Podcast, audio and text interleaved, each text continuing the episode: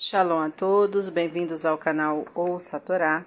Vamos à quinta aliada para Chaterumá, que está no livro Shemot, capítulo 26, versículo 31 ao 37. Baruch atah Adonai, Eloheinu melech haolam, asher barabanu mikol hamim, venatan lanu et toratou. Baruch atah Adonai, noten hatorá. Amém. E farás um véu de lã azul celeste, púrpura e vermelha e linho trançado. Será uma obra de artista com desenhos de querubins, e o colocarás sobre ganchos de ouro existentes em quatro colunas de cedro cobertas de ouro, e com quatro bases de prata. O véu separará o setor santo do setor santo dos santos e levarás a arca do testemunho para a parte interior da separação, no Santo dos Santos, e colocarás a tampa sobre a arca. E colocarás a mesa do lado norte do tabernáculo, no setor externo da separação, e o candelabro diante da mesa, no lado sul do tabernáculo. E farás uma cortina de lã azul celeste, púrpura e vermelha, e linho trançado para a porta da tenda. Será obra de bordador.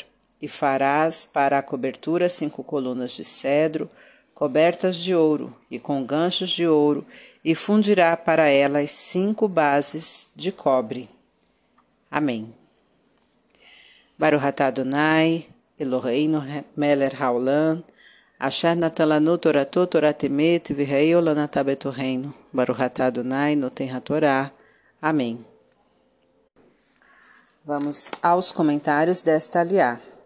As quatro colunas correspondem às quatro matriarcas, Sara, Rebeca, Rachel e Leia.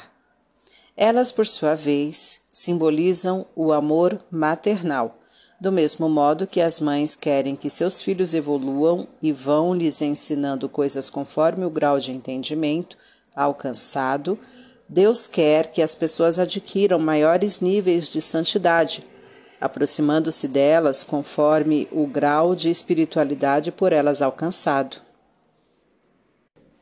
Existem vários níveis de santidade que correspondem ao grau de aproximação com Deus.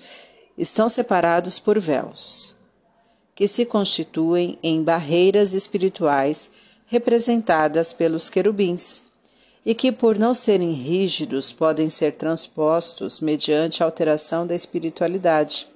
Cada pessoa tem seu nível de santidade que pode ser alterado para mais ou menos, até um certo limite, conforme seu amor a Deus aumente e conforme ela cumpra seus mandamentos em maior ou menor escala.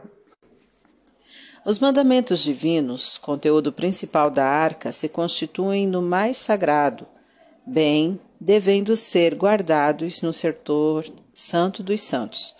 Como é desejo de cada pessoa se aproximar ao máximo de Deus, a maneira indicada por ele é a aproximação máxima ao Santo dos Santos. Isso corresponde ao cumprimento de suas leis. Colocar uma tampa sobre a arca obriga aqueles que quiserem ter contato com os mandamentos divinos fazerem um esforço no sentido de removê-la, Cumprir as leis divinas exigem esforço no sentido de afastar as barreiras constituídas pela preguiça, displicência, sentimento de autossuficiência ou má orientação. A mesa situada à direita simboliza os recursos materiais para a sobrevivência. O lado sul fica à esquerda de quem entra no tabernáculo. O lado esquerdo é o do coração, que simboliza o amor ao próximo e é o lugar do candelabro.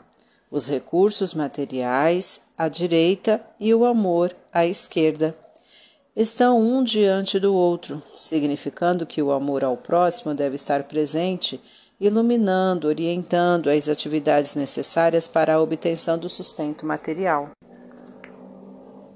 A cortina será feita misturando-se diversos materiais e cores, de modo profissional, através de bordador, em uma perfeita harmonia. A entrada do tabernáculo simboliza a aproximação a Deus e esta aproximação está disponível para qualquer pessoa, desde que seus sentimentos estejam em perfeita harmonia consigo mesma, isto é, sejam sinceros e em harmonia com o próximo, visando o seu bem com amor. A cobertura simboliza a proteção contra a chuva e o sol excessivo. Ela estará apoiada sobre cinco colunas que simbolizam os cinco livros das leis divinas, o Pentateuco. Aqueles que baseiam suas ações no Pentateuco, que contém os mandamentos divinos, poderão usufruir da proteção de Deus contra qualquer atividade hostil do ambiente. Para refletir, faça o possível para aumentar o seu nível de santidade, e isto é feito através do cumprimento das leis divinas, com amor e sinceridade em todas as situações. Lute contra as barreiras psicológicas que o impedem de alcançar esse objetivo, que são principalmente a preguiça, a displicência, o sentimento de autossuficiência e a má orientação. Para exercitar, escolha o mandamento divino que você não conhecia e se proponha a cumpri-lo a partir de agora. Compartilhe conosco qual, qual foi sua escolha e qual foi a sua experiência. Está gostando do, do conteúdo do canal? Então curta, comenta, compartilha. Se ainda não é inscrito, se inscreve, ativa o sininho e fica por dentro das novidades. Shalom a todos!